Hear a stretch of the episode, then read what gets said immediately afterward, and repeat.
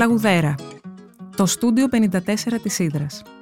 Σε μια εποχή που ο πλούτος ήταν πιο αθόρυβος και οι διασημότητες δεν είχαν τις αποθετικές ιδιότητες που έχουν σήμερα, ένα θρηλυκό κλαμπ του Σαρονικού ήταν η μέκα του καλοκαιρινού γλεντιού και της εξήτησης. Ένα άρθρο του Χρήστου Παρίδη για το Life.gr. Για να μας ακούτε, ακολουθήστε τη σειρά ηχητικά άρθρα στο Apple Podcast, στο Spotify και στα Google Podcast.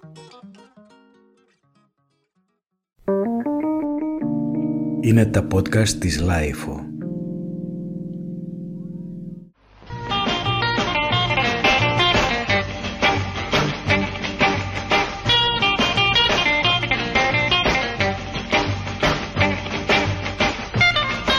Ήταν το 1959 που ο Χαράλαμπος Μωρές εμπνεύστηκε και καθιέρωσε στην Ήδρα ένα από τα πιο θρηλυκά μπαρ των 60's. Όχι μόνο για την Ελλάδα, αλλά και για ολόκληρη τη Μεσόγειο. Ένα μπαρ που συναγωνιζόταν εκείνα του Κάπρι, του Πορτοφίνο και του Σεντροπέ, τα οποία τελικά ξεπέρασε σε φήμη. Γιατί η Ήδρα υπήρξε μια εποχή ισότιμη, αν όχι ανώτερη, των διασημότερων και πιο κοσμοπολίτικων θερέτρων της Ευρώπης, πολύ πριν από τη Μύκονο. Και η ιστορία της Λαγουδέρας είναι η περίτρανη μαρτυρία μιας εποχής κατά την οποία η Ελλάδα, πολύ διαφορετική από αυτό που έμελε να εξελιχθεί, μόλις είχε βγει από έναν πόλεμο και έβλεπε το μέλλον με αισιοδοξία, έχοντας μια αστική τάξη κλειστή σαν λέσχη.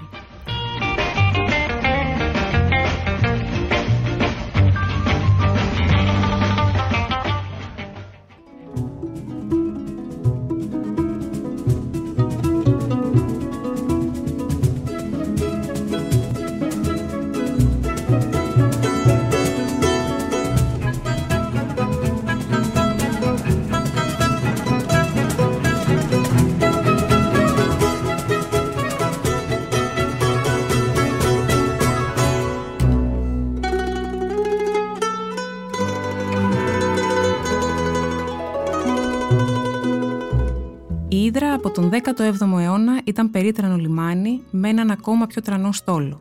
Σε αυτό το ένδοξο παρελθόν οφείλει τα εξαιρετικά αρχοντικά που είναι διάσπαρτα σε όλο το νησί.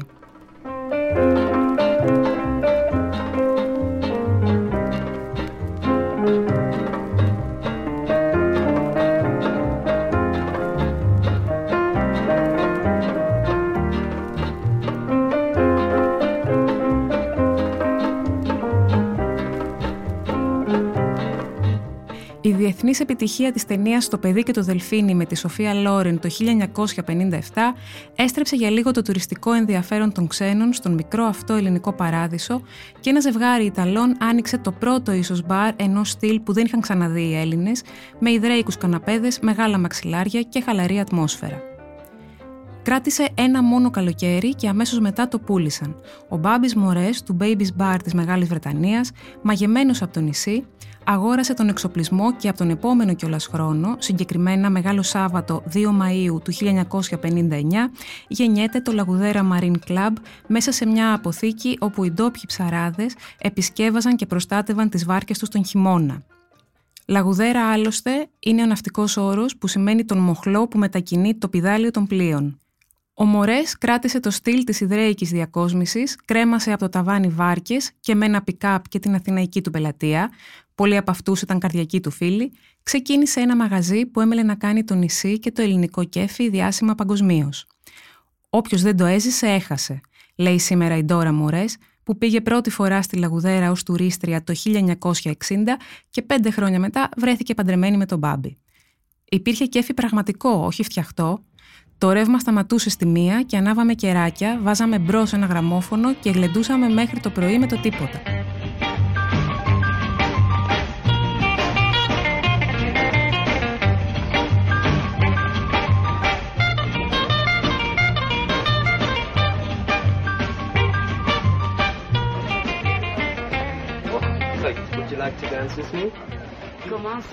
Υπήρχε ένα κλίμα μαγικό.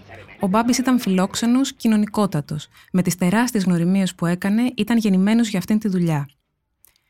Μέσα σε λιγότερο από δύο χρόνια, η Λαγουδέρα μετατράπηκε στο ραντεβού του Σαββατοκύριακου όλης της μεγαλοαστικής Αθήνας. Όπως λέει σήμερα η κόρη του Σοφία, η Λαγουδέρα ήταν ο Μπάμπης. Δεν ήταν κέντρο, ήταν προσωποκρατούμενο μέρος. Τα κότερα, ο κόσμος έρχονταν κατευθείαν στον Μπάμπη. Ήταν όλοι φίλοι του. Όλα τα γιότ που περνούσαν από το Αιγαίο κατέληγαν και αυτά εκεί. Στάρ του Χόλιγουτ και της Τσινετσιτά έκαναν την εμφάνισή τους αναπάντεχα.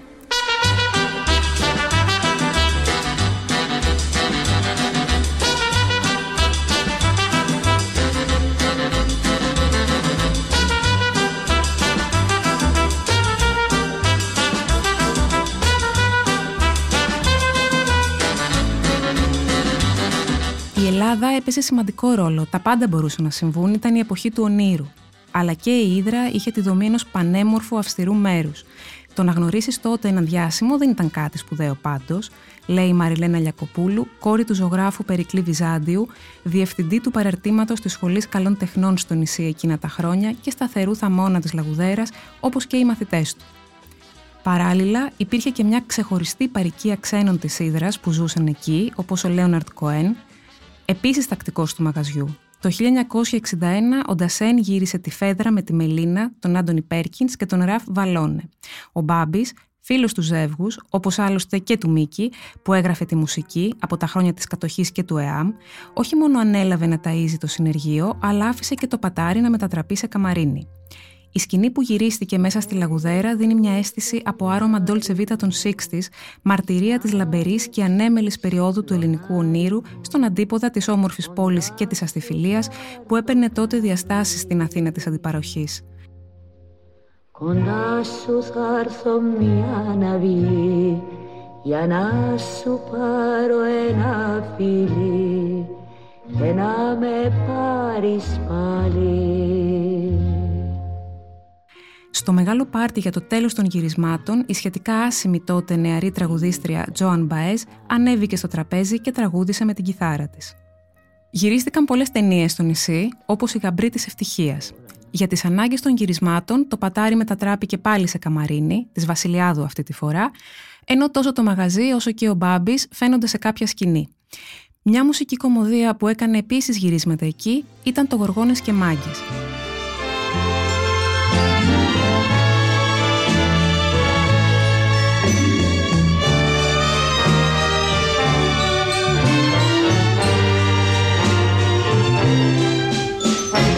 Μάρθα Καραγιάννη, μία εκ των πρωταγωνιστριών, θυμάται ότι η Λαγουδέρα ήταν ό,τι και η Κουίντα στη Φωκίωνος Νέγρη.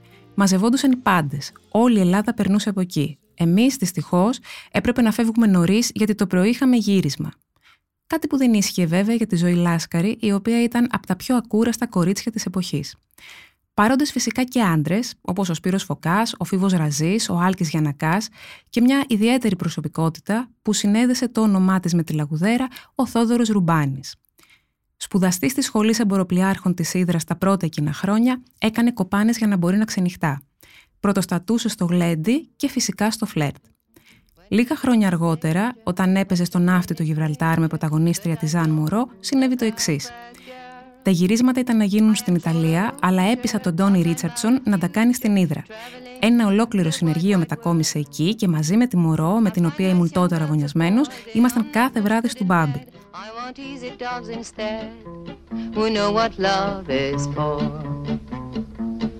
Sailing seven oceans, the Orient love potions often helped me on my way.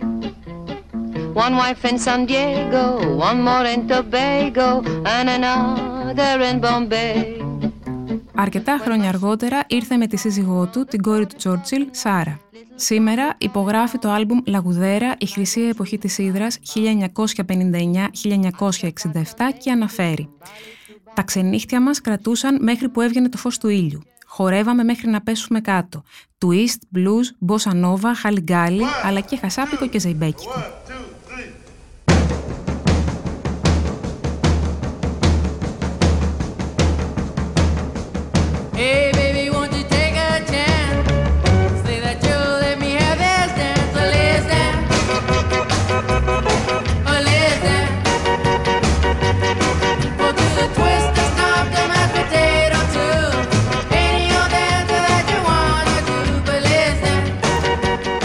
Μπάμπη το είχε δει πολύ καλά και ήξερε πού απευθυνόταν.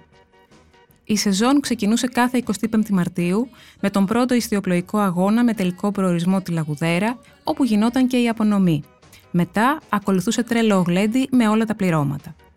Ανάμεσα στους επιφανείς της εποχής κάνουν σιγά σιγά την εμφάνισή τους και οι πρώτοι τουρίστες, αλλά και μεσοαστοί που εξυπηρετούνταν από τα δρομολόγια της Νεράιδας. Ο Μπάμπης καλωσόριζε τους πάντες με ένα κανατάκι κρασί και ψωμί, έβγαζε φωτογραφίες, κρατούσε ημερολόγια, τραβούσε στιγμιότυπα, έστελνε ανταποκρίσεις σε αθηναϊκές εφημερίδες με τα κοσμικά ενσταντανέ, μέχρι που τύπωνε ο ίδιος σε πολύγραφο και μια μικρή εφημεριδούλα. Εμφάνισε τις φωτογραφίες στο σκοτεινό του θάλαμο και είτε τις έστελνε στους εικονιζόμενους είτε τις έκανε κολλά σε αναμνηστικά άλμπουμ. Ήταν ευρηματικότατος, με έναν επαγγελματισμό άνευ προηγουμένου, σε συνδυασμό με μια αστήρευτη ενέργεια που τους ξεσήκωνε όλους. Το φαγητό, που εκείνα τα χρόνια δεν είχε τον χαρακτήρα εξόδου, όπως σήμερα, είχε αναλάβει η μητέρα του και ήταν προσφορά ανευχρέωση. Οι ταβέρνες της Σίδρα, εκτός από άφθονο ψάρι, είχαν κι άλλο φαγητό, μετριότατο όμως. Αντιθέτως, το παστίτσιο της χειρασοφίας ήταν διάσημο, όπως και η μαγειρίτσα της το Πάσχα. Τα φλερτ έδιναν και έπαιρναν, αλλά μέσα στο μαγαζί δεν συνέβαινε τίποτε απρεπές. Όπως λέει ο Ρουμπάνης, το ότι ξενυχτούσαμε και χορεύαμε ήταν ήδη σκάνδαλο για τα ήθη της εποχής. Ο Μητροπολίτης είχε πλήρη έλεγχο και η αστυνομία επέπλητε όποια τουρίστρια κυκλοφορούσε στο λιμάνι με κοντό σορτσάκι. Και φυσικά ποτέ ναρκωτικά. Η Ντόρα Μωρές λέει ότι όταν παντρευόταν ο βασιλιάς της Ισπανίας Χουάν Κάρλος και η πριγκίπισσα Σοφία, ο πατέρας του βρέθηκε incognito στο νησί και φυσικά κατέληξε και εκείνος σε εμάς. Ήπιε, χόρεψε, φλέρταρε, έφαγε και ένα παπούτσι κατά λάθος στο κεφάλι από ένα σύζυγο. Το 1964 το μαγαζί μεταφέρθηκε από την παραλία στα παλιά σφαγεία που αγόρασε ο ναυτικός όμιλος Ήδρας επί προεδρίας Παύλου Κουντουριώτη, ο οποίος με τη σειρά του το υπενικίασε στον Μωρές. Το περίφημο αυτό κτίσμα έγραψε τη δική του ιστορία. Η Σοφία Μωρές λέει Έβγαινε ο μπαμπάς με τη δουντούκα και μιλούσε με τα σκάφη, ο κόσμος κυκλοφορούσε όλη τη μέρα με τα μαγιό, κάποιοι έπεφταν κατευθείαν στη θάλασσα με τα ρούχα, με τα μεσονικτίω υπό το φως μεγάλων προβολέων. Αργότερα εγκατέστησε στο ταβάνι ντους, με το οποίο κάθε τόσο περιέβρεχε τον κόσμο που χόρευε, ενώ πρόβαλε slide με παλιότερα στιγμιότυπα αυτών που βρισκόντουσαν εκείνο το βράδυ εκεί.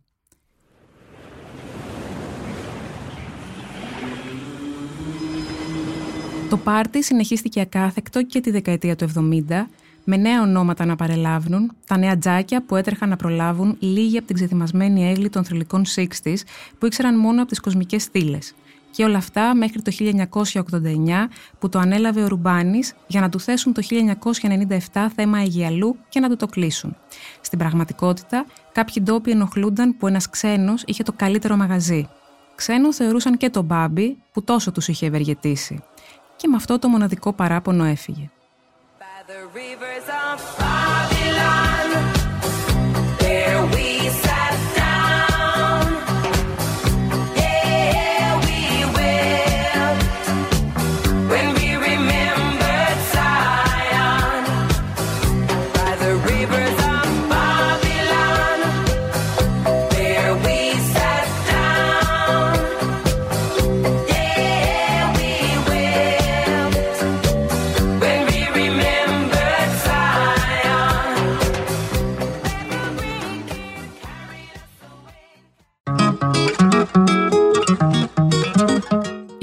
άρθρο του Χρήστου Παρίδη για το Life.gr.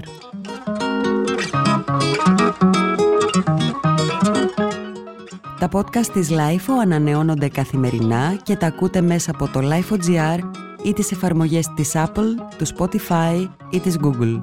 Κάντε subscribe πατώντας πάνω στα αντίστοιχα εικονίδια για να μην χάνετε κανένα επεισόδιο. Είναι τα podcast της Life.